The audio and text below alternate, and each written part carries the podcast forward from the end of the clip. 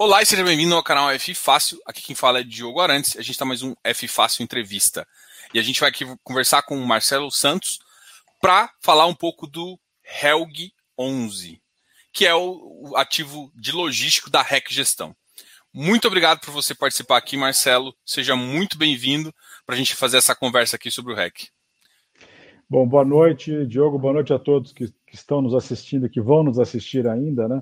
É um prazer estar aqui. Na verdade, é, eu adoro conversar, adoro falar e já sou famoso no mercado por falar demais. Então, se você não, se você me deixar, eu falo aqui cinco horas com vocês. Então, é um, é um prazer estar aqui para compartilhar nossas visões, tanto de mercado quanto do nosso fundo de logística, o Helg 11. Não, show de bola. E aí? Esse papo, você tem certeza que vai longe, porque eu também sou conversinha pra caramba. Não, eu, eu queria então que você falasse assim: a, a REC, além desse. A gente, o foco nosso aqui vai ser o Helg é, o Helg 11, né, para falar do REC Logística, esse é o objetivo aqui. Mas eu, eu quero que você também fale um pouquinho da REC e também até para o pessoal mostrar quais estratégias vocês têm, até com algumas partes que têm sinergia com o que a gente está conversando aqui também. Claro. Bom, a REC é uma empresa que, embora é, tenha sido fundada oficialmente em 2015, quando você olha para os sócios dela, os sócios fundadores de Moise, que estão juntos, eles trabalham, trabalharam e trabalham juntos há muitos anos porque são todos egressos da Brasília Mortgage, Brazilian Capital, que foi o Papa, foi quem abriu o caminho para o mercado de fundos imobiliários. Se não fossem eles, a gente não estaria aqui tendo essa conversa hoje, possivelmente. É, então, embora uma empresa que cinco, tenha 5, 6 anos de vida, ela, na verdade, tem o histórico todo do mercado de fundos imobiliários nas suas costas. Né? Então, é uma honra para mim estar junto com eles. Eles me convidaram para me juntar ao time em janeiro de 2020, então estou um ano e sete, quase oito meses com eles. É uma casa que tem hoje quatro estratégias. A primeira, e é, o nosso maior fundo, é o REC-R, que é o fundo de, de papel, né, o fundo de CRI. Depois vem o RECT, que você já teve aqui no seu programa, que o, o Moisés e o Marcos estiveram conversando com você, que é o fundo de tijolo e de que a gente chama de lajes corporativas e renda urbana. Né? Ele tem um mandato um pouco mais amplo hoje. Depois vem o meu fundo, que é o Helg, que é um fundo de logística de renda, para deixar isso claro, a gente ainda não faz desenvolvimento, não é o nosso foco.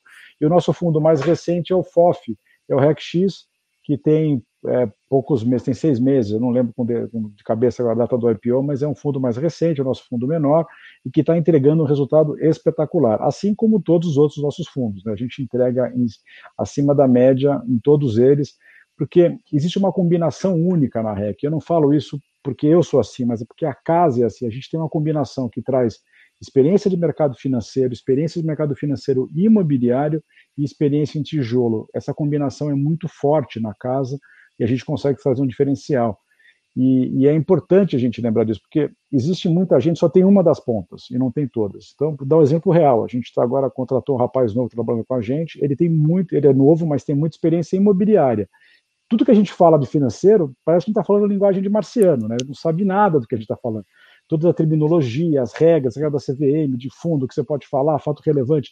Então parece uma bobagem, mas saber combinar e pensar em alavancagem, análise de crédito, que é um dos diferenciais muito fortes da REC, que é o histórico do Moise, que tem 40 anos, mais o Fred, mais o Max, mais o Marcos, né, todos juntos, a gente tem aqui um histórico de análise de crédito muito parrudo. Eu tomei muita tinta no começo no, no, no nosso comitê, porque e olha que eu tenho 15 anos no mercado financeiro, né? Então, então não estou falando de uma coisa, não é assim que eu sou um bobinho que nunca fiz, não, não, eu, eu trabalhei com M&A, trabalhei com mercado de capitais, então eu sei fazer análise e balanço. Só que eu tomei, eu tomei umas porradas violentas no começo, porque assim, você está ansioso, né, para fazer o negócio, quer fazer, e você acaba não prestando atenção naquele detalhe escondido no balanço, e quando eles olharam, falaram, Marcelo, o PER dessa empresa está negativo. Eu falei, não, não, não está. Pega a conta tal, tal e tal, e vamos entrar, vamos olhar na nota explicativa. E não é que estava mesmo. Aí eu fiquei um cara de, de bocó, né? E tive, que, e tive que abortar o negócio. Então, eu conto essas histórias para realmente mostrar o diferencial da nossa casa com, com uma análise completa, né? A palavra da moda hoje é holística, né? Quando você olha todos os aspectos, mercado, ciclo imobiliário, crédito, qualidade do ativo, isso vale para tudo que a gente faz, inclusive para os CRIs, que é um fundo que entrega muito bem também, porque a análise de crédito também usa análise imobiliária. Quando tem coisa de logística, vem falar comigo, quando tem coisa de escritório, vem falar com o Marcos, assim por diante. A gente sempre traz a inteligência agregada da casa para todos os nossos produtos. Legal. E aí, você tocou num assunto que eu acho que é, eu adoro, né? Eu, eu particularmente eu, eu gosto de alavancagem, mas hoje em dia ainda o mercado não aceita tão bem a alavancagem. Né? Eu acho que tem muita gente que foi clássica ali do, do talvez por ter passado crise, alguma coisa assim, e é parte do, do, do, do acho que do, brasileiro ele investe sem alavancagem, né? Eu acho que essa é uma característica um pouco nossa. Então, é, como é que vocês, como é que você enxerga essa, essa, essa mudança de paradigma, né? Que vocês até propõem, justamente porque eu acho muito interessante, porque você consegue aumentar rendimento. Eu queria que você falasse também um pouquinho dos benefícios que isso traz para um portfólio, né? E, e, também como que como é que funciona essa um pouco de dizer uma, uma palavra assim quebra de paradigma. Como é que você acha isso? Olha, eu acho que as pessoas, é, bom, vamos lá. Eu acho que tem, você, você, tocou em vários assuntos meio, meio que tangencialmente, então eu vou tentar dar uma resposta o mais completa possível aqui. Em primeiro lugar, existe uma série de preconceitos no Brasil, como, por exemplo, a percepção de que imobiliário é um investimento seguro, que basta você comprar uma casa, estou falando de imobiliário tradicional, né? a pessoa física, classe média, que compra uma casa como investimento, e ela acha que isso a protege da inflação do futuro, não sei o quê. E eu sempre achei isso um equívoco muito grande porque a gente acha que o imóvel é imutável, mas não é, ele fica obsoleto, ele perde valor, ele você precisa ser um profissional na gestão do imóvel, você precisa estar permanentemente analisando o seu portfólio e repensando. Então, da mesma forma que existe esse preconceito positivo a favor do imobiliário, na pessoa física, que eu acho que não deveria estar na pessoa física, devia estar dentro de fundos imobiliários sob a gestão de profissionais como a REC, existe também um medo da dívida, o que é normal num país onde, primeiro, os juros sempre foram muito altos. Depois, teve muita in, é, inconstância macroeconômica, né? inflação, plano, confisco, quer dizer, não sei, você é mais novo do que eu, mas eu vi seis moedas no Brasil, né? Você pensar, é uma loucura, né? Então, Cruzeiro, Cruzado, Cruzado Novo, Real, é uma, uma zona esse país, né? Em termos de macroeconômico. Então, a gente tem que dar medo das pessoas, todo mundo tem medo.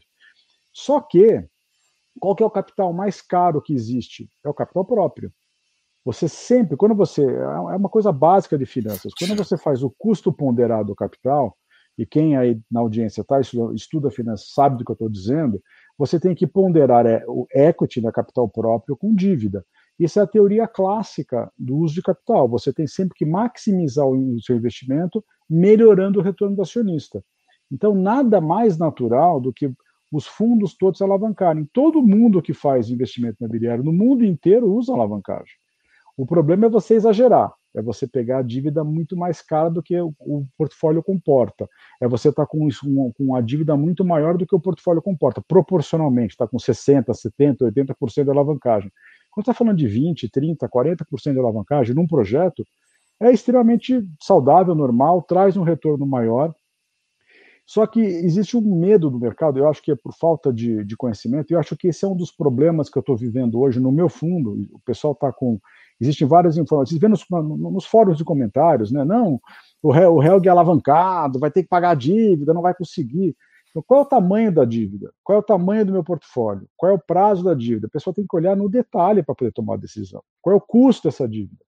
Quanto que ela me custa efetivamente? E assim, isso para todos os fundos e para todos os, os, Quando você está olhando para projetos imobiliários, para os projetos também, né?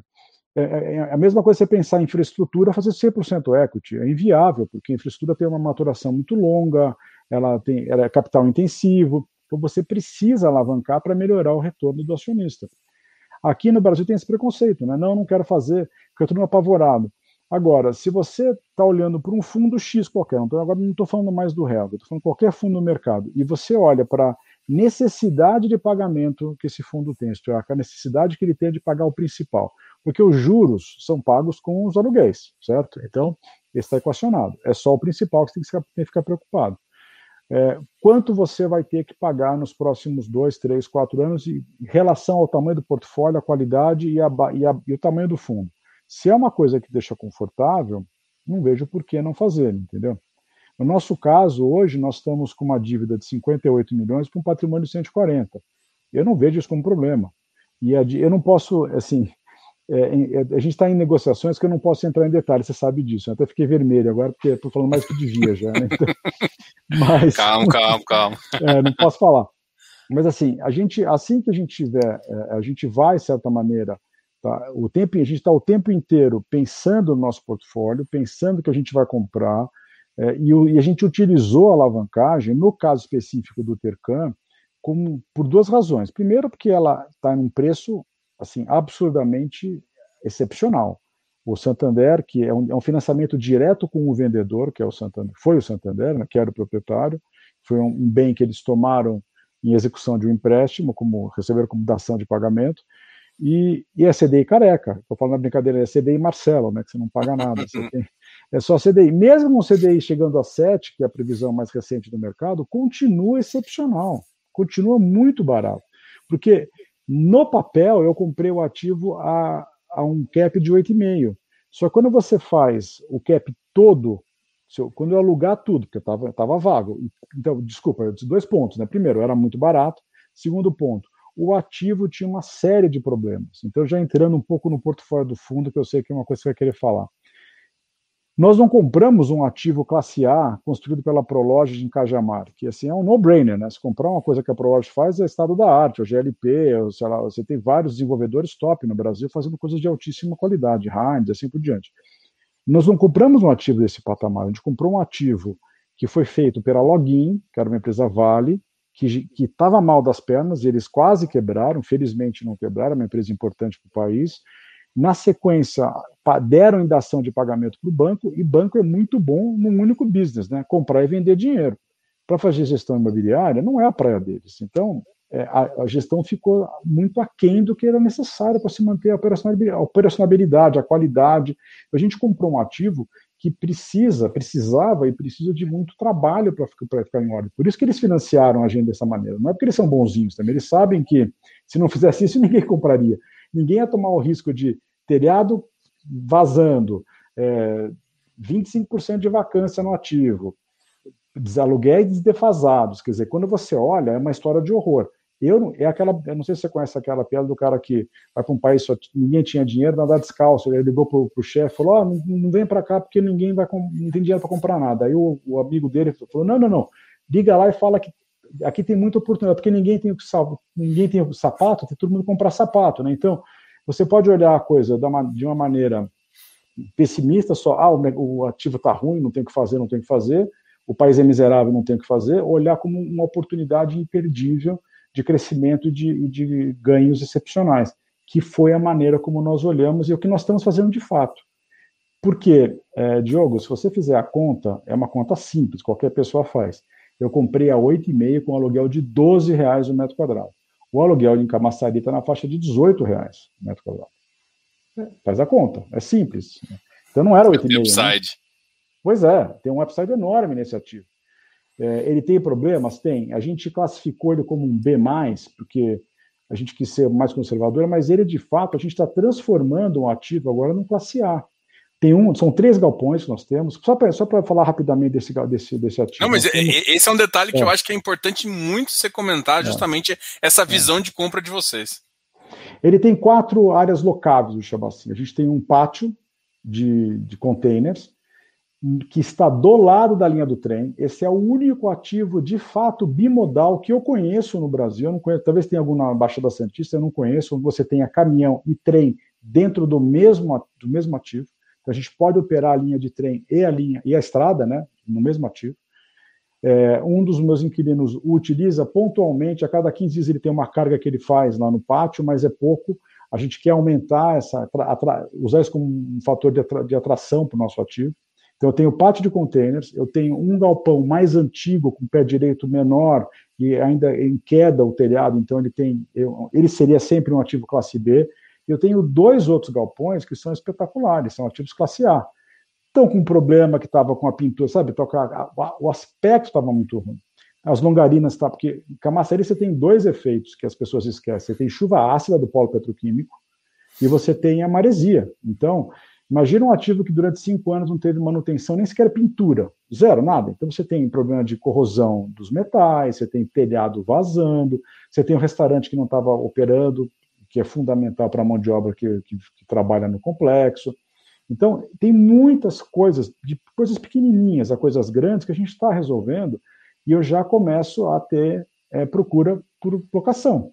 Então, hoje eu estou, de fato, lá hoje eu tenho 11 mil metros vagos, é, eu estou arredondando para cima, um pouco menos de 11 mil, sendo 9 mil num galpão espetacular, que é o Praia do Forte, onde eu já tenho negociações em curso. Assim que a gente fechar, a gente vai comunicar ao mercado, obviamente, mas eu estou sendo procurado diariamente por brokers. Muita coisa não, não, não fecha, porque ah, o cara quer estar em Simões Filho, quer estar em Lauro de Freitas, ou, ou prefere acabar indo para, sei lá, para Belém, algum lugar, mas a gente está pescando ainda para saber logisticamente onde eles querem ficar. Mas hoje eu estou com duas negociações em, em curso, e eu sei que não seriam possíveis há seis meses quando a gente comprou, porque não tinha gestão, não tinha, sabe? O cara ia chegar lá e falar: não, não vou entrar aqui. Não estou falando isso porque eu sou bom, não, é porque eu estou fazendo o básico, estou fazendo o que nunca foi feito, nem pela login no final de carreira como proprietário, nem pelo próprio banco, né? O que é uma oportunidade para mim, porque eu comprei esse galpão de 9 mil metros vago a 12 reais o metro quadrado de, de cap rate, para fazer a conta do cap. E estou alugando, né? não, não, vou, não vou alugar por 18 porque ainda tem coisa para fazer, mas vai ser mais próximo possível de 18, né? Então acaba trazendo um benefício para o nosso cotista que, na minha opinião, não está sendo precificado na cota. Porque as pessoas não, conhecem, não olham para esse tipo de detalhe. Você vê, eu vejo nos comentários a gente falando, ah, é um ativo, o pessoal comprou ativo classe B. O cara fala, não conhece a Camaçari, não conhece o ativo, não sabe o que está falando. No fundo, o cara não sabe o que está falando. É, é, como a pessoa que comprou uma casa de praia e fez uma obra e acha que é especialista em, em segunda residência, sabe? Ou vai no shopping fazer compras, acha que entende de varejo também. Dizer, não, não é por aí. Então, acho que as pessoas deveriam ter um pouco mais de, de cuidado quando criticam e procurar saber um pouco melhor. E, a gente está sempre disponível, estou disponível para conversar. O nosso RI está sempre disponível para responder. A gente responde, não interessa se o investidor tem uma cota ou 100 milhões de cotas, a gente trata todo mundo da mesma forma e quem nos manda e-mail sabe disso, o que liga para a gente, conversa, a gente responde todo mundo que fala com, com o pessoal da REC. O Matheus, que cuida dessa área, é espetacular e faz um excelente trabalho, e eu dou muito suporte para ele quando, quando o assunto é real, obviamente. Mas o. E assim, qual é outro ponto que a gente tem no, no, no Tercan aqui, o pessoal também não presta atenção? Nós temos um terreno de 350 mil metros quadrados, o complexo todo. Então, ah, e tem uma coisa importante, que outro dia até um, um, um investidor perguntou para a gente, poxa, quando vocês soltaram o fato relevante do Tercan, que é um fato de 4 de dezembro, vocês falavam de 44 mil, eram 69 mil era total, 44 mil de ABL. Depois apareceu 47 mil no relatório. Falou, pois é, a gente descobriu que tinha 3 mil metros a mais de ABL. Espetacular, né? O contrário seria preocupante, né? Se eu tivesse comprado 47 e recebido 44, estaria preocupado, mas o contrário não é, é não é, não é, é, é espetacular para a gente. Então, eu tenho capacidade de construir entre 35 a 45 mil metros quadrados de galpões novos no terreno. Eu, tenho, eu vou praticamente dobrar o meu ABL. Vou fazer isso agora? Não. Por quê? Porque eu não tenho fundo com tamanho para poder fazer uma obra desse porte sem impactar o meu retorno. O minha, a minha, o meu combinado com meus investidores é renda, não é desenvolvimento. Então eu não posso comprometer a minha renda para fazer um. Não vou captar 50 milhões de reais para fazer uma obra que, não vai, que vai demorar dois anos para gerar dividendo para os cotistas. Então, mas é um, é um ativo que vai trazer um ganho significativo para o fundo, no momento certo, lá na frente. Então, eu acho que esses pontos muitas vezes não são é, levados em consideração quando as pessoas falam, por exemplo, do Tercan. Nós temos hoje três ativos já 100% investidos, né, que são Tercan, Cotia e Extrema, na, em Minas Gerais. Estamos é, finalizando já assinamos o, o CCG Rio de Janeiro, né? no Rio de Janeiro, que é de queimados, que é um ativo que estava no fato relevante da 476 que a gente fez. É, e, tamo, e aí eu não posso falar, porque a gente não assinou ainda, estamos negociando outros ativos, obviamente, a gente está constantemente negociando. E aí tem uma coisa, Diogo, que é fundamental. Eu vou visitar os ativos. Eu, eu não compro nada, absolutamente nada, sem, que eu falo na brincadeira, né? Botar o pé na lama. Eu vou lá, colocar o pé na lama, ver como é que está, Literalmente, você tem que andar no entorno, no terreno, ver como é que é o solo, ver como é que. Ah, lá em, lá em Minas Gerais, por exemplo, em Extrema, tem uma furna, você, você sabe o que é furna? Aquela, tipo aquele vale onde tem uma fonte, né, que é uma PP que está por trás, tem um lindeiro que é um sitiante. Então, é o tipo da coisa. Fala, bom, como é que eu acesso a isso? Tem risco de alguém invadir? Não tem? Eu quero, eu quero ver tudo. São riscos que, para mim, são relevantes. Que eu, o dinheiro não é meu, o dinheiro é dos meus cotistas. E eu tenho que ter certeza absoluta que eu estou defendendo o melhor interesse deles em todos os momentos da minha gestão do fundo. Então, isso é. é eu vou, e, e, por isso que eu tenho que ir lá visitar. Queimados, a gente está é, tá na reta final da, já do CCV. Se tudo der certo, eu acho que vai dar certo. A gente deve anunciar em breve a finalização e efetiva, e efetiva aquisição do ativo, né? Vamos ver se a gente consegue é, é, terminar isso rapidamente. Os outros, como eu te falei, a gente, enquanto não assinar e tornar público o mercado todo, claro. não posso dizer nada, obviamente. Mas esse de queimados, eu acho que eu gosto de contar a história desse, porque é o seguinte: é, ele envolve uma, ele, ele, de certa maneira, ele traz um, um pouco da nossa visão de gestores. Muita gente não gosta do Rio. Eu não gosto do Rio, para falar a verdade, como lugar para investir. Eu gosto do Rio como lugar que eu adoro Rio de Janeiro. para visitar. Não, é, é, não, não, eu até moraria lá, tive, tive, tive um convite para morar lá, acabei não indo, me, arrependi depois, mas enfim. É, por que, que eu, não, por que que eu não, não gosto do mercado do Rio de logística de maneira geral? Porque eu acho que, e aí eu estou sendo engenheiro de obra pronta, né? É fácil criticar quem tomou risco no passado, se eu tivesse feito, possivelmente teria cometido o mesmo equívoco. Os ativos que estão no Rio hoje são ativos grandes, big box, de alta qualidade, para um mercado que, na minha visão, ele é mais modular e last mile. Não, ele é um mercado que ele é mais fragmentado. Ele não é um mercado tão grande. Então, eu vou te dar um exemplo. Os nossos módulos lá em... Nós temos um, um galpão lá em, é, em Queimados que tem cinco inquilinos, em oito módulos. E tem gente que tem 1.500, a gente tem 3.000, 4.500, é bem fragmentado. Eu, na estrada, chegando, tem lá galpões top com um espaço mínimo de locação de 8 mil metros quadrados. Então, você percebe que nenhum dos meus inquilinos tem 8 mil metros quadrados de, de locação. Eu tenho gente de, de, de qualidade, de crédito de qualidade. Porque, é um, infelizmente, o Rio de Janeiro pagou o preço de, de deixar de ser capital, de gestões desastrosas políticas, que a gente sabe que é uma sequência de governadores horrorosos que eles tiveram lá, e você desindustrializou o Estado, você tirou a importância econômica do Estado, e hoje é um Estado, por isso que eu falo, é less mile, é um mercado que serve mais o consumo, é a pequena, a pequena e média empresa, ou, a pequena, ou é a pequena e média operação de uma grande empresa que está baseada em São Paulo, por exemplo. Então, você tem, é, você tem que comprar o ativo certo no preço certo no Rio de Janeiro e não comprar qualquer ativo no Rio de Janeiro. Então, se me oferecesse, já me ofereceram ativos grandes com cap baixo, eu não quero, porque o risco de eu, ter, de eu ter vacância no Rio durante muito tempo é grande. Vai se recuperar a economia do Rio? Vai, o petróleo está subindo, é, é, impossível a gente ficar em crise. Como eu disse, né, eu estou no Brasil. Né? É, a gente, eu estou aqui no Brasil fazendo negócio como brasileiro, né, a minha vida toda. Então a gente sabe que o normal não é o que a gente viveu aí nos últimos anos. O normal é crise sempre, é instabilidade. Esse sempre foi o nosso normal. Então a gente vai voltar a crescer, vai ter, sabe, vai ser voo de galinha? Não sabemos, mas vai melhorar? Vai melhorar com certeza, entendeu? Então, é uma coisa do. É, mas mesmo assim, eu prefiro estar num ativo menor. E eu paguei um cap de 11% nesse ativo. Fala, poxa, por que, que eu paguei tão bem? Porque o ativo é ruim? Não, porque eu, eu, eu não queria.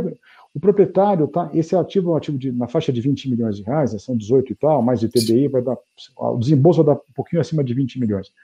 A gente está falando de um, um, um, nicho de mercado onde os grandes fundos não olham, o, o, pequeno investidor, que é aquele dono do supermercado regional, é o family office de pequeno porte, também não olha, mesmo o family office um pouco maior começa a ficar pesado fazer um único investimento de 20 milhões de reais, ele muitas vezes prefere estar em fundo de investimento, mais pulverizado, né? Então é difícil você vender. Então, como é que eu vou comprar um ativo a 8, 8,5, 9? Para quem que eu vou vender isso depois? Eu tenho que comprar 11 para vender bem a 9%. De não comprar a 8 para tentar vender a 6 depois. Eu aprendi uma coisa há muitos anos, Joe, que é um dos meus mantras. Em imóveis você ganha dinheiro na compra, não na venda. Quem me ensinou isso foi meu amigo Marcelo Ranucci, que você, você conhece, figurinha carimbada no mercado imobiliário. Já e... veio aqui conversar. Pois é, então, ele, ele, que, ele que me ensinou isso há quase 15 anos, né? E, e eu nunca esqueci desse, desse ensinamento dele, e para mim esse é um dos meus mantras, porque não adianta você tentar com, comprar caro para depois tentar vender, vender bem, não adianta. Você, você, aí, aí, aí você depende só de sorte. Porque se eu não tiver sorte, que a minha, minha premissa é eu não vou ter sorte. Se eu não tiver sorte de comprar bem, eu vou ganhar dinheiro. Se eu tiver sorte, eu vou ganhar muito dinheiro. Não para mim, né, para os meus cotistas, mas assim, quando eu falo vou ganhar dinheiro, é o fundo vai ganhar dinheiro. Né? Então, se eu consigo comprar uma coisa bem comprada, quanto é que eu comprei Cotia e Extrema? Tudo acima de 10% de cap. Por quê? Porque são ativos também de 40 milhões, ativos menores, mercados com que, no caso de, de extrema, é, que tem preço acima de mercado, por causa do incentivo fiscal. Então, existe um risco no futuro de um dia acabar. Quem sabe, com sorte, a gente aprova uma reforma tributária tal como a PEC 45 foi tentada, e você acaba com, com a guerra fiscal, aí você vai ter reajuste de, de, de, de, aluguel. Então, eu não posso comprar um ativo em extrema a 8%. E tem gente que está comprando a 8%. Eu não compraria. A não ser que o aluguel seja 18 reais. Aí eu compro. Mas o aluguel de 24, 25, que é o aluguel médio de extrema, pagar 8%, é uma para mim, na minha opinião, é uma loucura. Tem gente que faz. Eu não faço esse tipo de coisa. Da mesma forma que eu não compro ativos em mercados secundários, é, ou nem óleo, com cap baixo, porque é o mesmo problema que eu teria em queimado no Rio de Janeiro. Para quem que eu vou vender isso? Além do risco de reposição do inquilino. Né? Você está no mercado no interior do, do Rio, do, do, do, Rio de Janeiro, lá, tá em Campos de Goitacazes, ou está lá no interior do Rio, do Rio Grande do Sul, ou de Santa Catarina, mercados menores, ou cidades como Uberaba, Uberlândia, são cidades ricas, mas não tem um mercado logístico super parrudo. Você tem lá um, um inquilino bom, o cara vai embora, vai demorar um tempão para arranjar outra pessoa. E muitas vezes os investidores não olham para esse tipo de coisa. Por quê? Eles, na verdade, vão na marca. Ah, eu vou comprar o BTS, não sei aonde, da marca Ambev, tal. Né? Ambev, eu não gosto de falar Ambev, porque todo mundo fala de Ambev. É. Né? Mas enfim, mas, enfim é, o pessoal vai na cola dos grandes nomes e acaba não prestando atenção qual é o prazo do contrato, qual é o preço do aluguel, qual é a importância estratégica desse ativo, se ele for embora, quem que eu ponho no lugar dele, o inquilino, então, existe um risco que, não, na minha opinião, não é precificado pelos investidores que vão na onda da, da grife, né, da marca, e compram coisas que, na minha opinião, não fazem o menor sentido. Ah, tranquilo. Cara, você fez um. Eu, eu, eu, fiquei curioso com um monte de coisa. Vou, vou, vou perguntar por etapa. A primeira coisa que você, você, comentou em relação ao Rio, eu sempre tive talvez um preconceito. E aí você, você conhece muito mais e eu vou acabar. É, há um tempo atrás, é, começou a ter alguns problemas de logística no Rio, principalmente por conta de assalto, essas coisas assim, tá? É, assim, falando história para trás, assim, eu fiquei com, eu fiquei, desculpa, mas eu fiquei com a sensação um pouco de insegurança ali.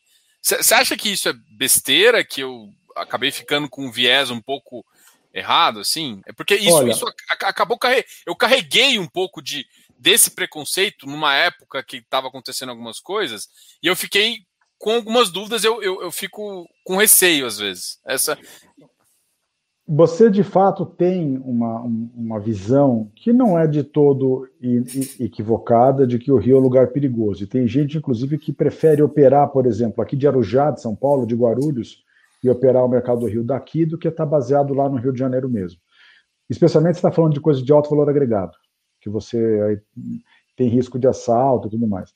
O Rio tem uma história que você falou recente, mas é muito antigo, as pessoas lá já se acostumaram a utilizar. É, não, mais, muito mais do que isso. Estou falando de 10 anos atrás, já vi histórias que, assim, eu me lembro de um, eu não vou falar o nome da empresa, porque é uma empresa multinacional, mas ele contando como ele tinha dificuldade de explicar para os chefes dele na Europa o sistema de GPS que ele tinha no caminhão, que se o caminhão saísse da rua que ele estava, desligava o motor e travava o caminhão porque senão, para roubar roupa, era uma loja, era uma multinacional de roupas europeia.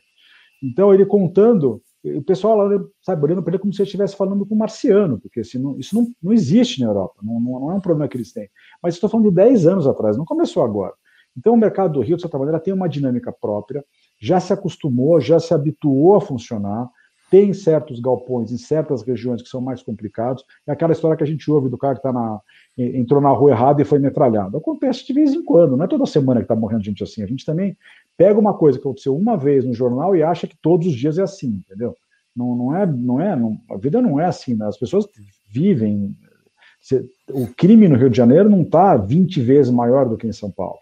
Então existe um, existe um exagero, uma percepção muitas vezes reforçada pela imprensa, de que as coisas lá são trágicas. Elas são ruins, mas não são trágicas. E não é homogêneo, isto é, existem regiões super seguras e regiões mais complicadas. Tem que tomar muito cuidado quando a gente generaliza, né? Então, sim, você tem razão, mas cuidado para não generalizar e olhar para o Rio como um lugar que está em. Está falando da faixa de Gaza em, na segunda intifada, entendeu? Não é isso. Né? Não, Não, não, não, é por aí. Mas aí você deu também uma outra sacada que eu gostei também, foi em relação a, por exemplo, a Big Box, a galera tá operando em São Paulo. Agora, os mais fragmentados, o Rio ainda tem, ou seja, o Last Mile é um mercado ainda de mais proximidade, mais sucesso com o Rio. Então, hoje em dia, quais outros lugares, por exemplo, se fosse em, pensando em Curitiba, por exemplo, é, você é, tem a mesma visão aqui no Centro-Oeste, aqui em Goiânia? É, cada lugar tem uma, uma, certa uma visão assim? Ou... Porque eu, então, eu imaginei que, que, que, acaba que, por exemplo, São Paulo, como você tem acesso a tudo, você pode ficar um pouco maior, né? Tem essa, essa região ali e você fa faz esses, esses mais de last mile mais próximos a esses outros centros, né? Olha, você tem que pensar, logística, ela tem três grandes drivers que estão por trás de demanda. A primeira é mercado consumidor. Então, o primeiro ponto que as pessoas, quando a pessoa vai olhar para um ativo logístico, a primeira coisa que ela tem que olhar é qual que é o tamanho do mercado consumidor no entorno desse, desse galpão. A segunda coisa é a característica logística daquele ativo. Ele está numa rodovia fácil, ou ele está numa parte da cidade que tem, os caminhões podem ou não podem acessar, é, é um entroncamento, tem pedágio, não tem pedágio, o caminhão chega fácil, quer dizer, uma série de, de coisas, é uma é análise logística mesmo. O terceiro ponto é a qualidade do ativo. É a combinação desses três. E quando eu falo qualidade do ativo, eu não estou falando só da engenharia, se o piso está cedendo, ou se o telhado é bom, ou se é termoacústico, se não é termoacústico, tem sprinkler, não tem sprinkler, não é isso. É você olhar isso e também se, do ponto de vista do mercado local, o galpão traz características que atendem.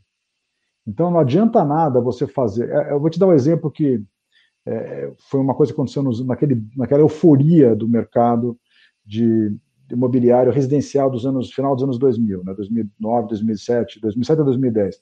Construíram um prédio em Teresina na época, foi 2008, 2009, e venderam os apartamentos a um milhão de dólares. Vendeu tudo. Aí o cara, o incorporador falou, vou fazer, fazer igual, fez de novo no outro prédio. Não vendeu nada. O tamanho do mercado era um prédio de 20 e tal andares de um milhão de dólares por apartamento. Naquela época, não sei como é que está hoje, obviamente. Então não adianta nada você. Tem demanda para o Big Box Rio de Janeiro? Tem. Em Goiânia tem. Em Uberaba também tem. Claro que tem. Sempre tem demanda. O problema é qual é o tamanho dessa demanda e quanto foi construído. E se você perde, é, esse ativo é passível de modularização, então, é aquela coisa, você vai fazer, eu uso muito residencial porque para as pessoas que são leigas é, é, é, é, muito mais próximo delas, elas conseguem entender e fazer analogia de forma mais, mais simples.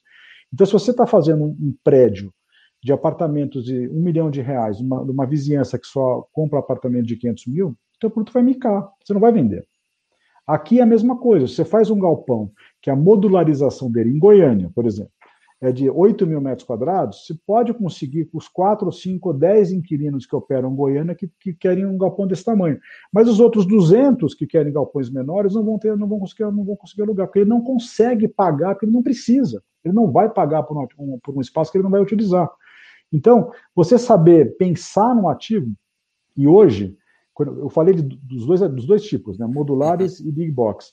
Hoje, a, a fronteira é, é o híbrido é você fazer um ativo que seja passível de modularização no menor módulo possível, sem perder eficiência como Big Box. Então, você ter menos colunas, ter mais docas, você ter capacidade de rapidamente construir um drywall, colocar um gradil aqui para poder alugar 2 mil metros e ao mesmo tempo você, derruba a parede e tem 20 mil metros com a mesma eficiência logística operacional. E quando eu falo de eficiência logística operacional, são duas coisas que hoje os operadores olham a quantidade de porta-pallets que eles colocam por ativo e a velocidade com que eles entram e saem do ativo. Então, a geometria do ativo é fundamental. Você tem ativos que são extremamente fundos, o cara demora um tempão para chegar lá no fundo, as empilhadeiras começam a dar problemas, entende? Ou então o galpão não tem, cheio de coluna, com chanfrados, tem umas quinas, tem uns... Você vê, o fulano que não é, que é muito comum, né? Você vê aqui em São Paulo, aqui na, aqui na Anguera, galpões com quinas, com triângulos, com, sabe, um pé de um losango meio torto, porque quem construiu é um cara que fazia, até semana retrasada, residencial e lojinha de bairro. De repente o cara descobriu que tinha galpão e resolveu fazer um galpão. Nunca tinha feito na vida. E faz besteira, obviamente. Ele acaba alugando? Sim, mas é um, é um galpão menos eficiente. E o aluguel, obviamente, vai refletir isso. Então, é, é, quando você fala de mercados no Brasil, é importante entender É, e, e, mais do que isso, Diogo, por exemplo, eu estava olhando para o mercado de Fortaleza. Fortaleza tem dois polos fundamentais. Um polo está sempre cheio, e o outro polo está com vacância, que é mais longe, tem mais pedágio, não se firmou ainda. Então, é, às vezes você olha, por exemplo, Bahia. Quando você olha o mercado baiano, você tem hoje, praticamente, eu, eu falo sempre de três mercados. Né? Você tem o mercado de Salvador, que é a periferia de Salvador, depois você tem Laro de Freitas Simões Filho, que é praticamente uma, uma, uma faixa ali em volta de Salvador, depois tem Camaçari mais para cima. Eu perdi, é, eu participei de concorrência para aluguel de, do Tercan, lá, em, lá em, em Camaçari, e eu perdi porque o cliente só servia Salvador. E ele, no galpão que ele estava em Simões Filho, o, o, proprietário baixou o preço, ele ficou, ele não quis sair para Camaçari. Quem opera Salvador e Nordeste é melhor estar em Camaçari. Então você tem esse entendimento, porque o cara que é de lá, ele está 50 km para baixo, mas ele está ah, tá mais próximo de, de Aracaju, de Maceió, de Recife, mais fácil, ele não tem que sair do trânsito todo do entorno do aeroporto, do, do, tá dentro da cidade. Então, saber pensar o produto para cada um dos mercados é fundamental. Não, e assim, você acabou de citar uma outra coisa também, mas eu fiquei curioso com é, com outro mercado que está meio emergente, que é o mercado de Recife ali, da, da zona portuária. Porque eu também quero perguntar sobre importância estratégica e também sobre a visão de vocês. É, por exemplo, eu, eu enxergo a, a, a conversa, vendo você, do, da forma que você, você fala, é, é uma visão, parece, da REC, né? De buscar uh, o que não é todo mundo que está olhando, né? Você, você citou, eu, eu, enxergo isso muito no RECT, e, e, e você, e do jeito que citou, olha, isso aqui no mercado ainda não está olhando. Esse exemplo que você citou do Rio de Janeiro foi o clássico disso. Mas você também, esse, esse de, de Camaçari foi outro. Pô, peraí, o ativo é bom, só precisa, eu só preciso fazer um parte do investimento e, e melhorar ele assim. Não é o. Isso, essa é uma característica de vocês também? Você viu que eu fiz quatro perguntas já aqui. Sim, é, ela é uma característica nossa de pensar fora da caixa. Eu acho que esse é um dos diferenciais da REC. Como eu disse, a análise de crédito é, bem Vem feita é uma análise que, que é feita fora da caixa. Porque se você olha só na, na análise tradicional, você vai acabar cometendo algum equívoco. Então, a import o, o, olhar fora da caixa é uma coisa que permeia muito a REC. E se você olhar a história do Moise, do Max, do Marcos e do Fred, eles são trabalharam na Brasília Market quando não existia nada, né? Eles fizeram, sei lá, 50 e tal fundos. Então, é, é um momento do mercado onde eles estavam inovando. Hoje a inovação é outra, porque hoje todo mundo já conhece fundo imobiliário, todo mundo investe, e é você pensar como que eu vou trazer um valor adicionado, onde eu vou buscar o valor que ninguém está vendo. Porque eu sou Faria Limer, no, no, mal, no, uhum. no, bom e no mau sentido, né? Porque eu tenho 30 anos de vida profissional, 15 em mercado financeiro. Mas eu sei que o pessoal da Faria, da Faria Lima, como eu, como eu era assim também, quando eu trabalhei em baixa renda, em desenvolvimento de baixa renda do mercado imobiliário residencial, eu ia para lugares que às vezes eu não estacionava o carro, eu tinha medo. Eu não tinha carro blindado, eu tinha medo. Eu chegava, olhava, dava minha volta e saia fugido, porque se eu estacionasse, me assaltavam, entendeu? Lugares que o pessoal nem sabe onde ficam em São Paulo, porque não faz parte do nosso, nosso imaginário. Da mesma forma, eu, de novo eu estou usando analogia com residencial, né? Da mesma forma, quando você sai Cajamar, Guarulhos, Jundiaí, que são nomes que todo mundo conhece, fala, é, Recife, você perguntou, né? Salvador, é, o sul do Brasil, que tem vários mercados interessantes, o pessoal não conhece. Ou então faz besteira, né? Que vai para o mercado, uma cidade micro, no meio do Rio Grande do Sul, só porque tem um BTS de boa qualidade. Mas ninguém, não tem mercado pro ativo, entendeu? Então, assim, não, não, não tem uma história, tem, eu tenho três histórias assim no Rio Grande do Sul. Não, não foi uma, uma, única vez que eu vi isso. Porque o cara é financeiro, ele não é imobiliário, ele não tem a combinação das duas coisas. Quando você traz isso, você começa a pensar fora da caixa, começa a buscar oportunidades diferenciadas. Agora, em relação ao Recife, que é a sua pergunta, eu adoro o mercado de Recife. É um mercado que, de certa maneira, sempre surfou meio incólume as crises, porque você tem três grandes operadores lá na cidade. Você tem três grandes desenvolvedores que nunca cometeram os excessos que nós cometemos aqui no Sudeste e no Sul, em outras cidades do Nordeste. É, ou no Nordeste teve menos, eu diria que, por exemplo, Salvador é um mercado que não existia, está começando a surgir agora, então está começando a acontecer. Mas você vai para o estado de São Paulo, você teve um excesso de oferta em muitos mercados. E, e porque é um, é um, é um, é um, você tem muito, a barreira de entrada é baixa, né? você tem muitos desenvolvedores e as pessoas acabam achando que o produto dela vai ser melhor do que o vizinho, faz e todo mundo sofre. É o, é o que eu chamo do jogo de soma negativa, especialmente em cidades onde não tem demografia, não tem logística, quer dizer, aquela, aquele trio, aquele tripé que eu falei para você dos três pontos. O Recife tem esses três pontos, ele tem uma população, embora não seja uma cidade gigante, é um estado super populoso, ele tem um tamanho mínimo para dar, dar suporte à logística, ele é o hub natural de cabotagem do Nordeste, ele é mais ou menos equidistante entre São Luís e Salvador. Então, para cabotagem é o ponto de você chegar lá de navio e distribuir para o resto do Nordeste. O problema de Recife é você conseguir comprar um ativo bom. Porque, da mesma forma que você tem mercados ruins em São Paulo, você também tem mercados ruins no, no Recife. Então, o pessoal fala muito de swap. Swap é longe no Recife. Para quem não conhece, Jaboatão é dentro da cidade, praticamente. Mas quando você começa a ir para lá para o Porto. Para Reneste, para o Porto, é. Pois é, então, assim, tem demanda? Tem demanda.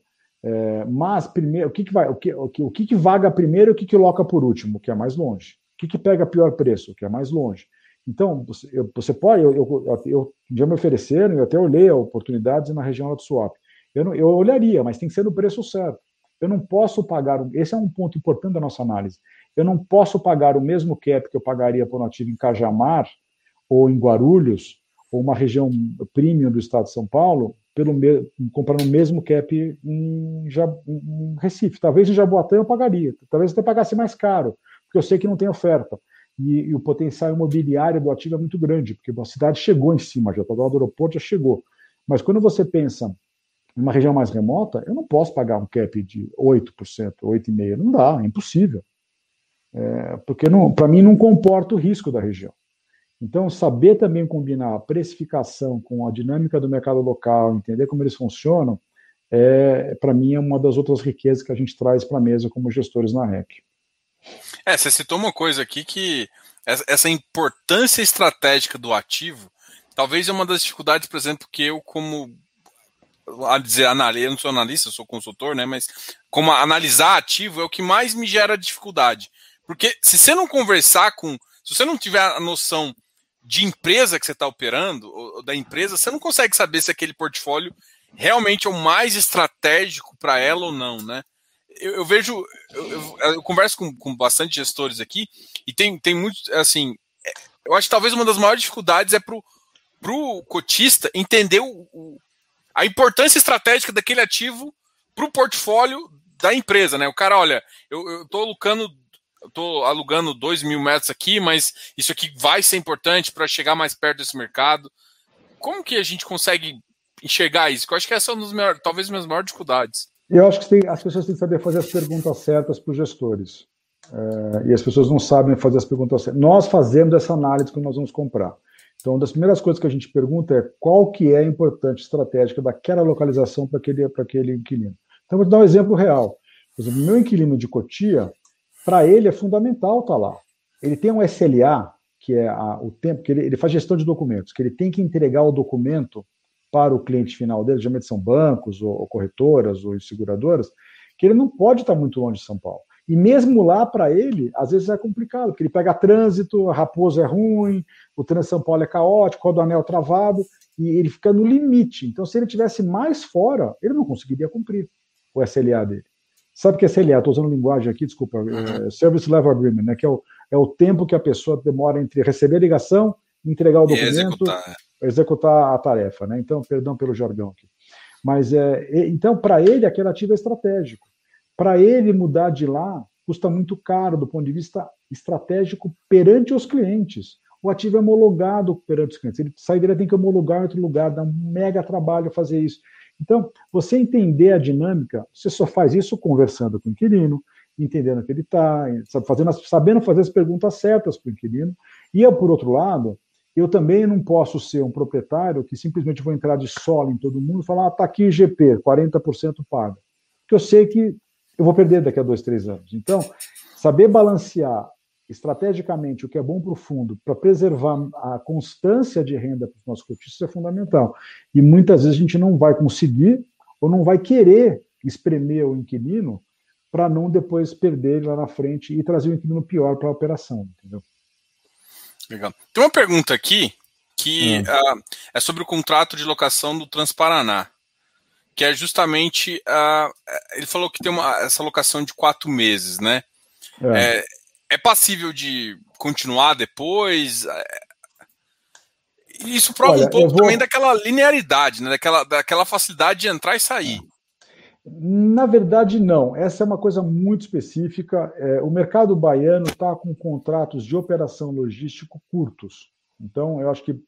É, eu estou falando isso porque eu estou sendo abordado por outros operadores que estão pedindo um ano, no máximo dois anos de contrato. Então, é uma coisa comum. O cara fala: olha, eu quero um ano, mas é renovável, por mais um, por mais um, por mais um. Mas porque eles têm que casar. O operador logístico tem que casar o contrato que ele tem na ponta do. Vamos supor, vamos supor que eu sou a Johnson e eu estou usando a operadora XYZ. Então, a empresa X usa a empresa Y como logística. Ele tem um contrato de um ano. Essa empresa de logística vai alugar o galpão por um ano. Ele não vai querer alugar por cinco anos, porque se ele o, a operação que ele tem com a, com a Johnson, com a, sei lá, Magazine Luiza, quem quer que seja, ele não consegue, depois vai ficar com o galpão vazio. Então, ele sempre casa os contratos de logística com o contrato de locação. Isso é importante. Nesse caso da Transparaná, a Transparaná já é nosso inquilino, já está lá, ele é operador do pátio de containers. É, o Carlão, que é super gente boa, é nosso, nosso, nosso inquilino lá, pediu para fazer uma operação de curto prazo de quatro meses, está com o galpão vazio. Estou reformando o telhado desse galpão, está terminando agora, é o Itapuã, e ele vai alugar por quatro meses. Pode ser que ele renove por mais tempo? Sim, mas é, para mim foi uma coisa assim: eu estou fazendo um favor para o inquilino, ele está fazendo um favor para o meu cotista, que está gerando renda numa coisa que estaria vazia, está reduzindo IPTU, condomínio, quer dizer que a gente está que o cotista está pagando, afinal de contas, né? E ao mesmo tempo, aí, só para provocar, né, o, ele vai saber, se ele tiver vendo, ele vai saber a mensagem. Tem um, um outro inquilino de olho no galpão que agora falou: opa, perdi a chance, né? Então agora, daqui a quatro meses, ou ele, ou ele entra, ou eu vou renovar com, com a Transparaná, ou vou trazer outro inquilino para dentro, né? Então, para mim, também foi um instrumento de pressão não é o normal a gente fazer contrato de quatro meses. Pra você ter uma ideia, só para você renegociar negociar cláusulas de contrato de seguro, você demora um mês para fazer. Então, assim, é, uma, é uma loucura, né? E assim, a gente fechou verbalmente, o cara entrou no dia, tá lá, tá, tá lá, já desde o primeiro, já está um mês lá. Então, e a gente ainda nem assinou o contrato de locação formalmente. Por isso que se olhar a linguagem no relatório, não fala que eu assinei um contrato, fala que eu loquei, eu tomei esse cuidado juridicamente falando. Porque a gente ainda ele assinou a, a, cópia dele, que sem isso ele não teria entrado, mas eu tenho que resolver, porque o Santander é, é, é consignatário. Então o Santander tem que assinar também, quer dizer, tem toda uma série de coisas. Como eu estava resguardado juridicamente, a gente falou, e o cara já é nosso, já é nosso, já, já é inquilino. nosso inquilino, então a gente ficou tranquilo de fazer isso. Eu estou negociando mais duas locações, é, também de um ano cada uma. Renováveis são mais um ano, porque é, é um mercado que é, é, muito difícil fazer, pegar um contrato de cinco anos ou de quatro anos. Mesmo outros ativos que eu tenho visto, é, a não ser que seja uma operação, porque geralmente o cara entra e vai ficando. Eu, tô, eu, tô, eu vi um ativo também que a gente está negociando na Bahia. Eu gosto muito da Bahia, né, porque é um mercado para mim que está crescendo. Eu estou conseguindo olhar coisas bem interessantes lá. E o inquilino entrou, ele tem contratos curtos, de contratos de um ano, dois anos, o máximo de três anos, só que ele está no ativo há 15 anos.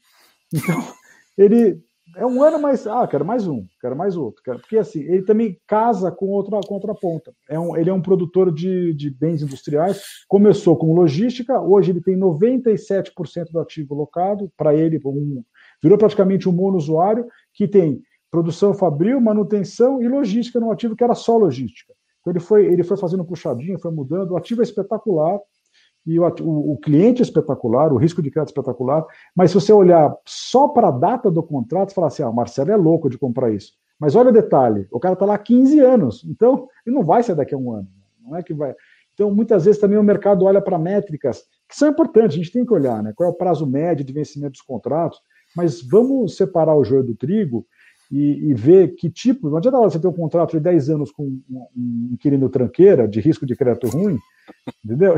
Eu prefiro ter um contrato de um ano de, de que renova todos os anos com um inquilino que está há 15 anos no ativo, de, com risco de crédito alto, do que ter um de 10 anos com um cliente ruim. Então, é, Agora, é, curiosidade. É... Por exemplo, nesse cara aí que, que, tipo, que tem contrato de um ano, é, por exemplo, a gente pensar que a economia vai dar uma deslanchada, assim, cross fingers aí, vamos torcer, mas vai que vai. Você acha que consegue repassar é como se fosse uma revisional ali, aumentando um pouco. Existe espaço no mercado hoje para crescer? Por exemplo, você citou o extremo ali no 23, 24. É, tem outros lugares que estão muito tempo no 20.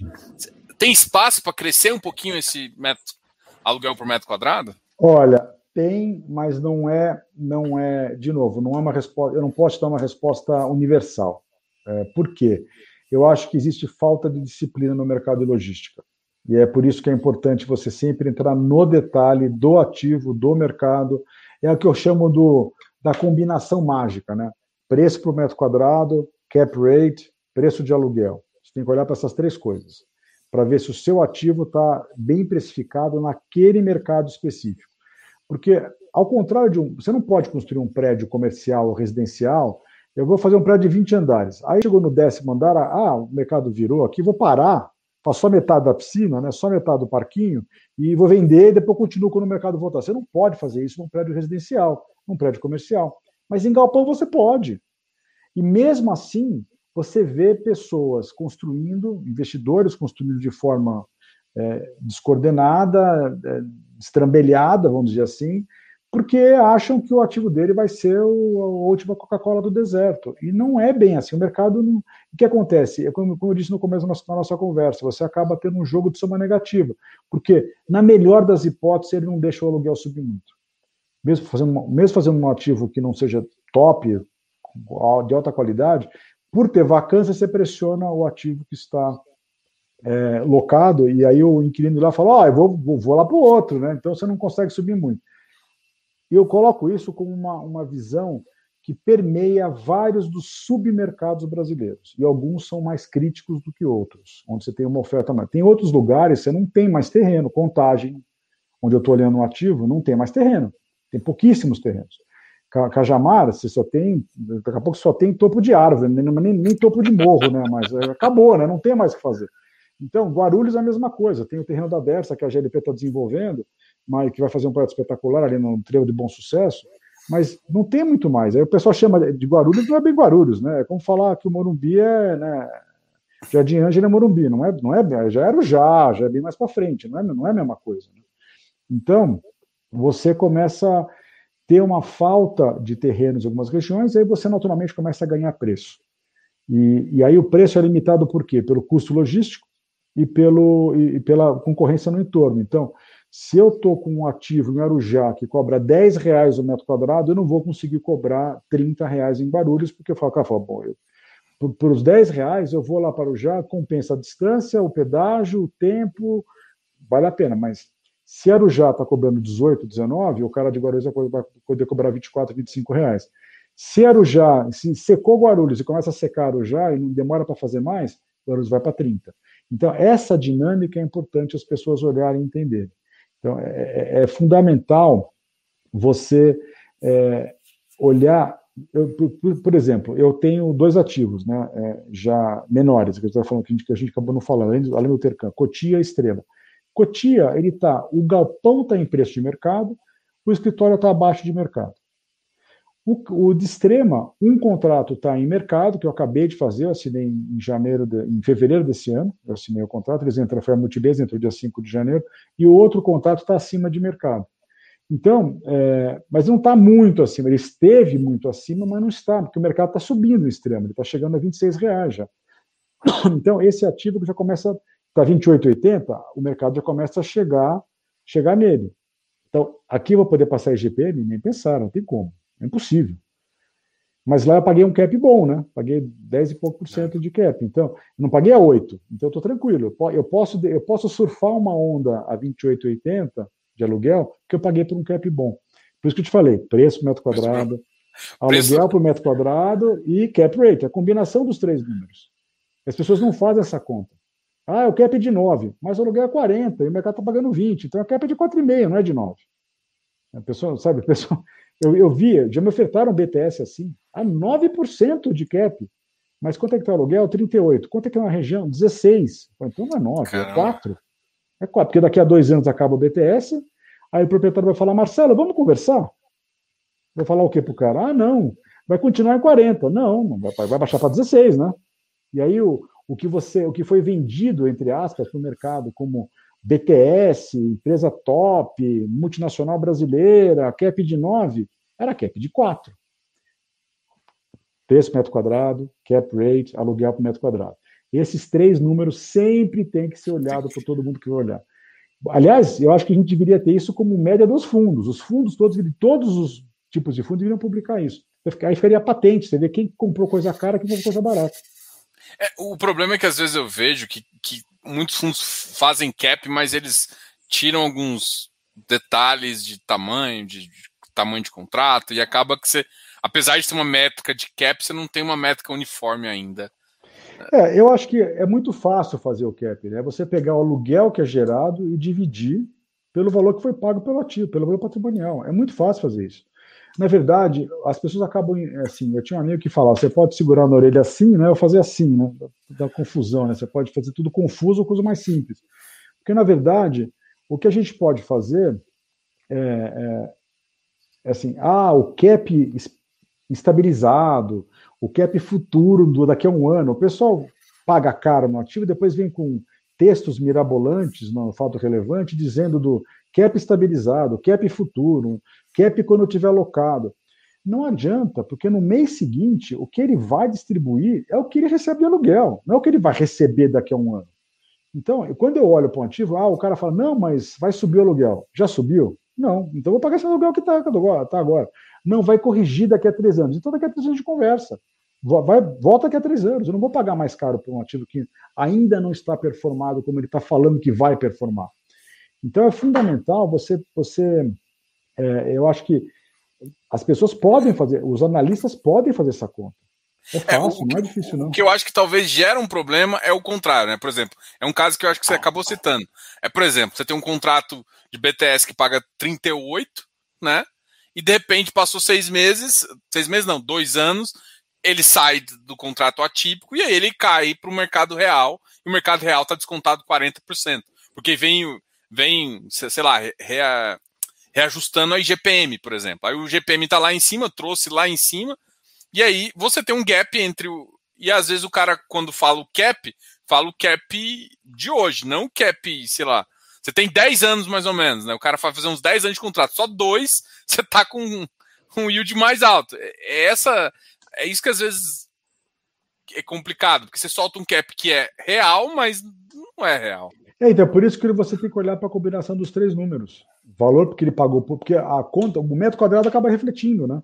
Quando você faz a conta do valor do metro quadrado, valor do cap e valor do aluguel o metro quadrado, você expõe esse tipo de situação. Fica patente, não tem como esconder. Você não tem como esconder se olha para esses três números. Que aí um fica mais barato mais caro. Você... Ah, o cap é de 9, é bom.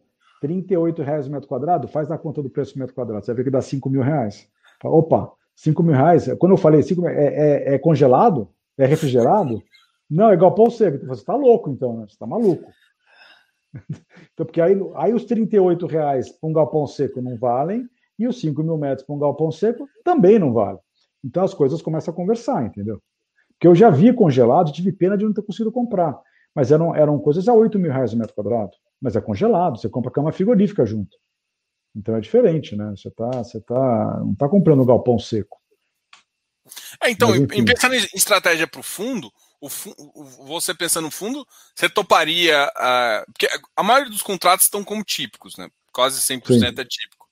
É, vocês pensam em. Porque, assim, pelo que eu vi, você você só gosta do bom ativo, né? Sua visão é meio é, imobiliária. Eu sei que não é só imobiliária, mas tem uma visão imobiliária por trás bem forte. Então, assim, pô, então vocês poderiam colocar outras estratégias como um galpão refrigerado, é, um BTS, isso cabe no fundo?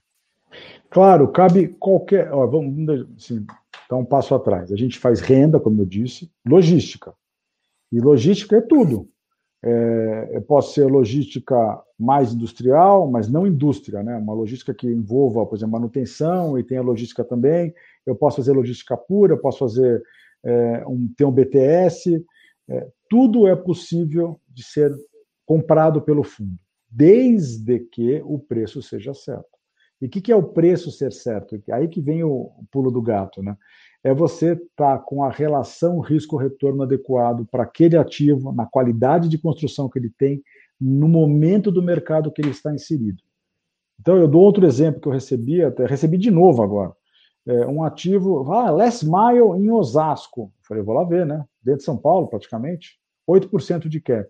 Eu cheguei lá, era um ativo classe C, com contaminação ambiental, tudo fragmentado. Aqui eu pagaria 11 para vender por 9 depois. Não pagaria 8, mas nem pintado de ouro, porque não adianta, não, não tem o que fazer com aquilo.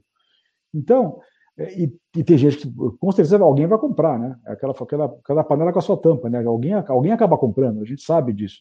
Mas eu, eu não acho que o risco, e de novo, eu visto sempre a camisa do dinheiro dos outros, eu estou representando o dinheiro dos meus cotistas, para mim é uma responsabilidade enorme.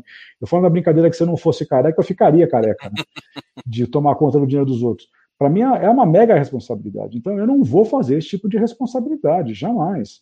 Então, assim, é, por que, que eu não comprei BTS até agora? Por uma única razão. Todos os BTS que surgiram para mim, sem exceção, estão fora de mercado. Porque o que acontece? A gente está no fim do ciclo anterior de BTS. E aí você falou do IGP, não é só o IGP, Diogo, que, que descola, faz o aluguel descolar da realidade. Existe uma combinação de dinâmica de mercado também. Então, por exemplo, eu estava lá no mercado, uma cidadezinha X de Minas Gerais tinha, não tinha ninguém. Então eu consegui alugar para uma mega empresa multinacional por 25 reais há 10 anos. Esses 25 vieram 38 hoje. Só que, desde então, o pessoal falou: opa, vamos fazer os galpões? Aí o preço caiu para 16. Se fosse um contrato típico, ele naturalmente teria sido ajustado para baixo. Porque existe, no Brasil tem um problema gravíssimo, gravíssimo, que é uma conversa, é uma live para outra, só para falar disso, os contratos de locação são assimétricos. Eu, como proprietário, sou punido toda vez que o mercado vira contra mim e eu não consigo surfar a onda pró-proprietário integralmente. Lá fora, não. Lá fora não tem essa história de ser atípico ou típico. O contrato é o contrato, você tem que cumprir até o final. Então, não. Porque assim, o que acontece aqui no Brasil? Você é residencial, comercial, o cara liga e fala: estou saindo, vou pagar aqui três meses de multa, passar bem até logo. E eu fico né, chupando o dedo, porque o cara vai embora e eu tenho que então, tem que dar sempre desconto. Você percebe? Então, esse é um problema jurídico, de insegurança jurídica que o Brasil tem em todos os segmentos imobiliários, que eu falei, é uma conversa longa isso, que não tem a ver com o meu fundo, com o meu hum, setor, é. é, é o problema do Brasil, isso é um problema estrutural, é o custo Brasil isso.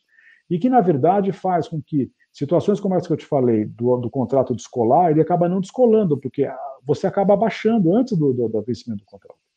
Você não faz isso em Cajamar, em, sabe, em ativos espetaculares, mas na média do mercado as pessoas têm que acabar baixando.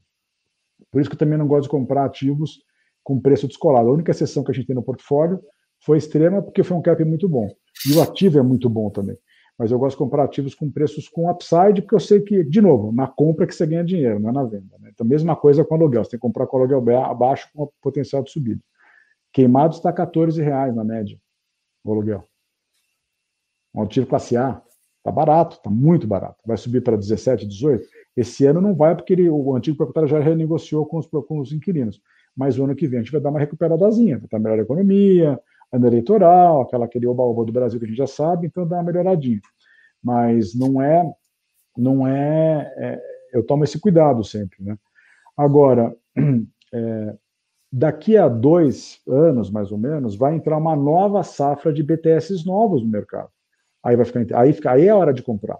E eu sempre falo sobre isso, porque é pena que eu não posso colocar aqui na tela. Eu, eu, eu sempre mostro um círculo. Quando eu fiz o roadshow da 400, eu no material da 400 eu acho que tem esse círculo, se não me fala a memória. É o ciclo do mercado, né? Você pega lá o, pega lá o prospecto da 400 e é um, é um dos meus outros mantras, né? Eu tenho aquilo que eu falei de na compra que você ganha dinheiro, é, esse é um dos mantras que eu uso também, olhar o momento de mercado.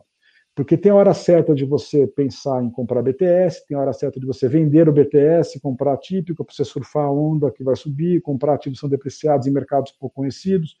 E tem a hora que você fala, bom, o mercado vai estar chegando perto do pico, é hora de eu começar a reciclar o que eu tenho típico e comprar coisas atípicas. Então, essa hora não chegou ainda. Na hora que daqui a dois, três, sim, a gente não sabe, é impossível, né? é, sabe prever o futuro, mas começam a aparecer indícios que o mercado está começando a ficar superaquecido e é o momento que os gestores têm que começar a repensar a sua estratégia.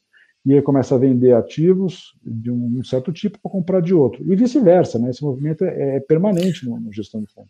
Aí você se protege com os atípicos. Ou você, ou você, por exemplo, eu estou agora é, em negociação com outro inquilino, que já que é um inquilino meu, que pediu que eu fizesse algumas obras.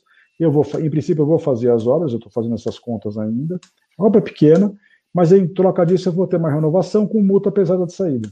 Então, eu acabo criando, eu posso trazer características e atipicidade para os contratos sem necessariamente trocar de inquilino, ou trocar de contrato, ou trocar de ativo.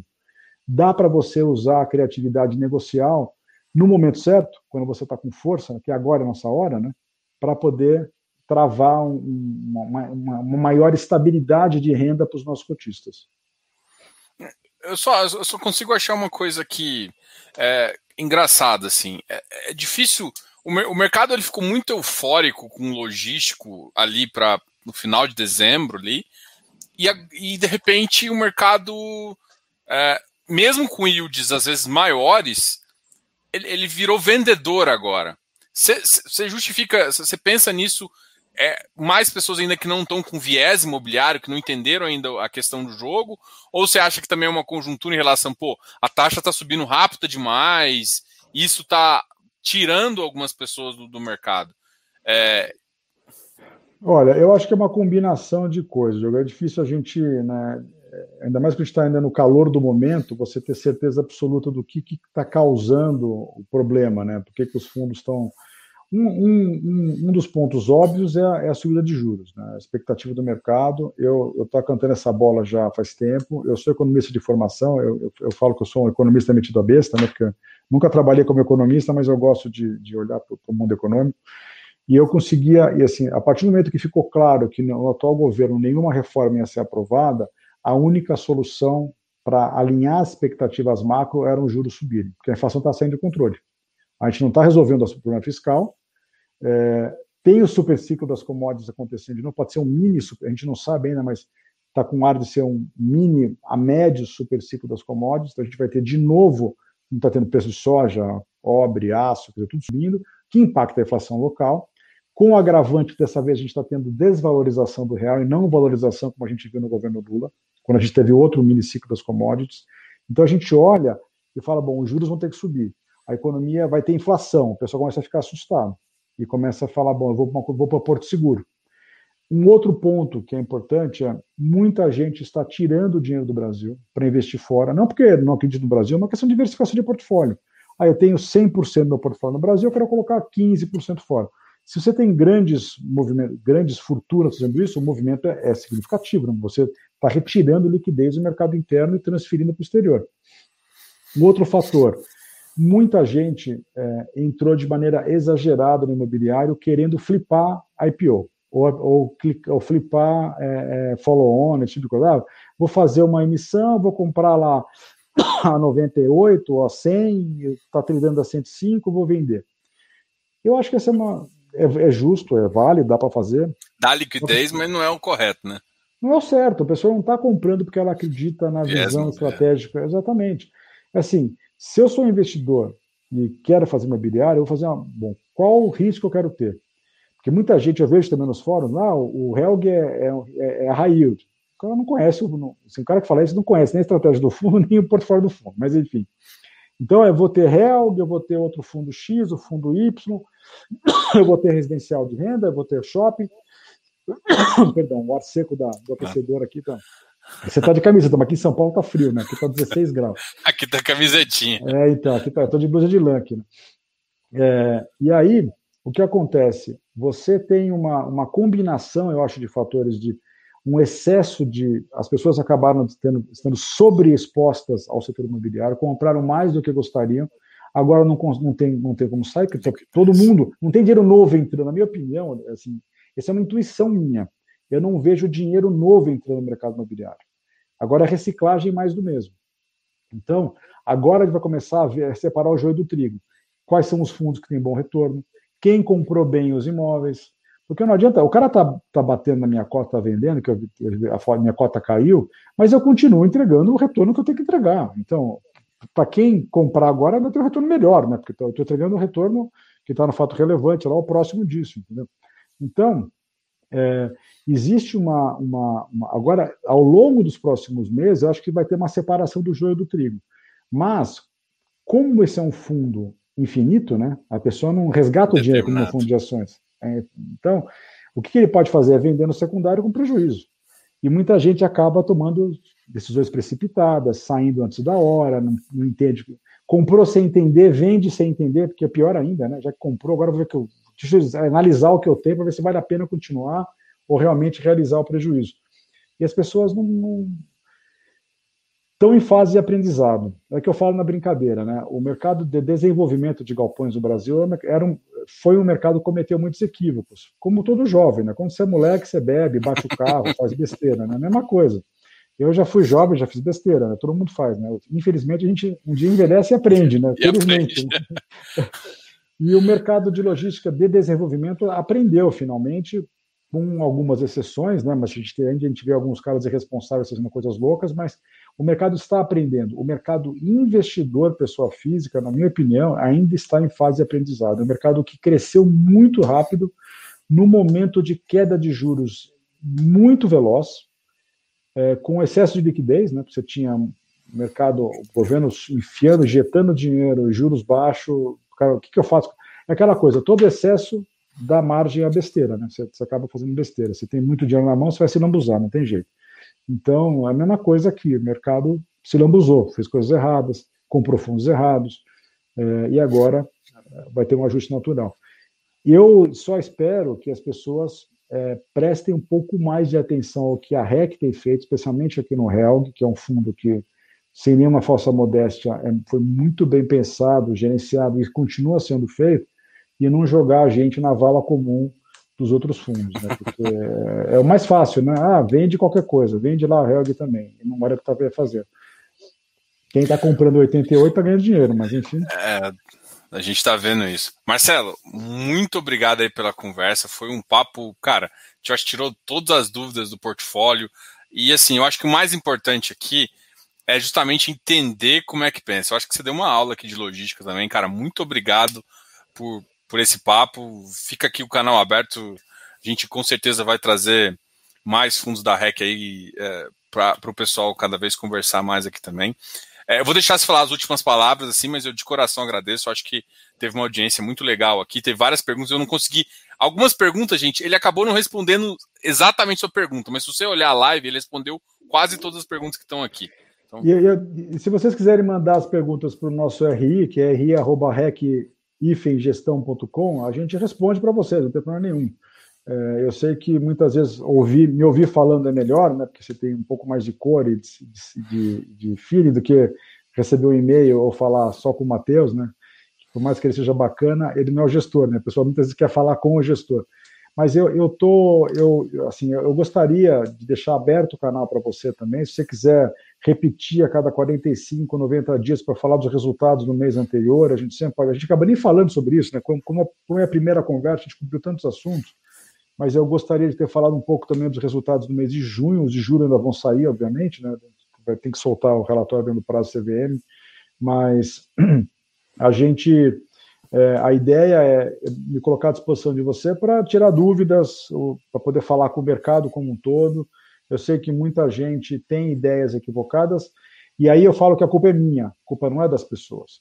Outro, outros meus mantras é comunicação é para quem ouve, não é para quem fala. Então, se eu estou falando e publicando um relatório e o pessoal não está entendendo, a culpa é minha, não é deles. Eu preciso explicar melhor. E ouvir as críticas é fundamental para que a gente melhore o relatório. E eu tenho certeza que o Mário está aqui ouvindo, está sempre mandando sugestão para a gente. Eu tenho certeza que ele está aqui no call ouvindo a gente. O Mário Mota, não está aí ou não? Está sempre mandando coisa. Duvido, deve ter feito pergunta para a gente aqui. Ah, com certeza, pessoal. É. Que eu não eu acabei. Ah, o Mário está aqui, ó. O Mário está é, aqui perguntando, é, elogiando vocês. É. Ele está sempre com a gente, está sempre fazendo pergunta. Ele fez, faz várias sugestões super legais para a gente no fundo. Então, críticas são sempre bem-vindas, especialmente as construtivas. Né? O hater a gente não gosta de não acrescentar valor nenhum, mas Crítica construtiva é sempre bem-vinda, a gente gosta de crescer e aprender constantemente é uma, uma das outras coisas que eu busco fazer sempre, né? Para sempre estar melhorando. Eu quero sempre ser melhor hoje do que eu fui ontem. Esse é um dos meus objetivos de vida, em tudo que eu faço. Não, a gente consegue enxergar isso até pela live, pelo nível de excelência que você trouxe aí pela live. Eu vou, vou aceitar o convite, tá? Eu vou, vou, vou começar a gente a organizar a cada dois, três meses, fazer uma live para você apresentar os resultados também. Eu gosto muito. Você tem uma visão imobiliária que, pô, foi um ótimo, uma ótima conversa aqui. É, de qualquer jeito, muito obrigado. Ah, os dados da, da REC também eu deixo aqui embaixo, é, o site, o e-mail e as informações também, para quem tiver curiosidade, está tudo aqui, aqui embaixo na descrição do vídeo, as informações também. É, tem o site e, e o e-mail, como eu já disse aqui. Obrigado, Marcelo. Obrigado, pessoal. Não se esqueça de se inscrever aqui no canal, dar um like nesse vídeo e bora. Qualquer dúvida, tem o e-mail deles também. Obrigado a vocês. E se vacinem. Que já está um pessoal mais novo, não deixem de se vacinar. Eu vou tomar a segunda dose sexta-feira. A barba branca não é à toa, não. eu, eu, já tomei, eu tomei a primeira já. A ah, primeira então, eu já tomei. Se vacinem. Fundamental. Temos que acabar com essa porcaria da pandemia. Até que enfim, né? Esperamos é, que isso vá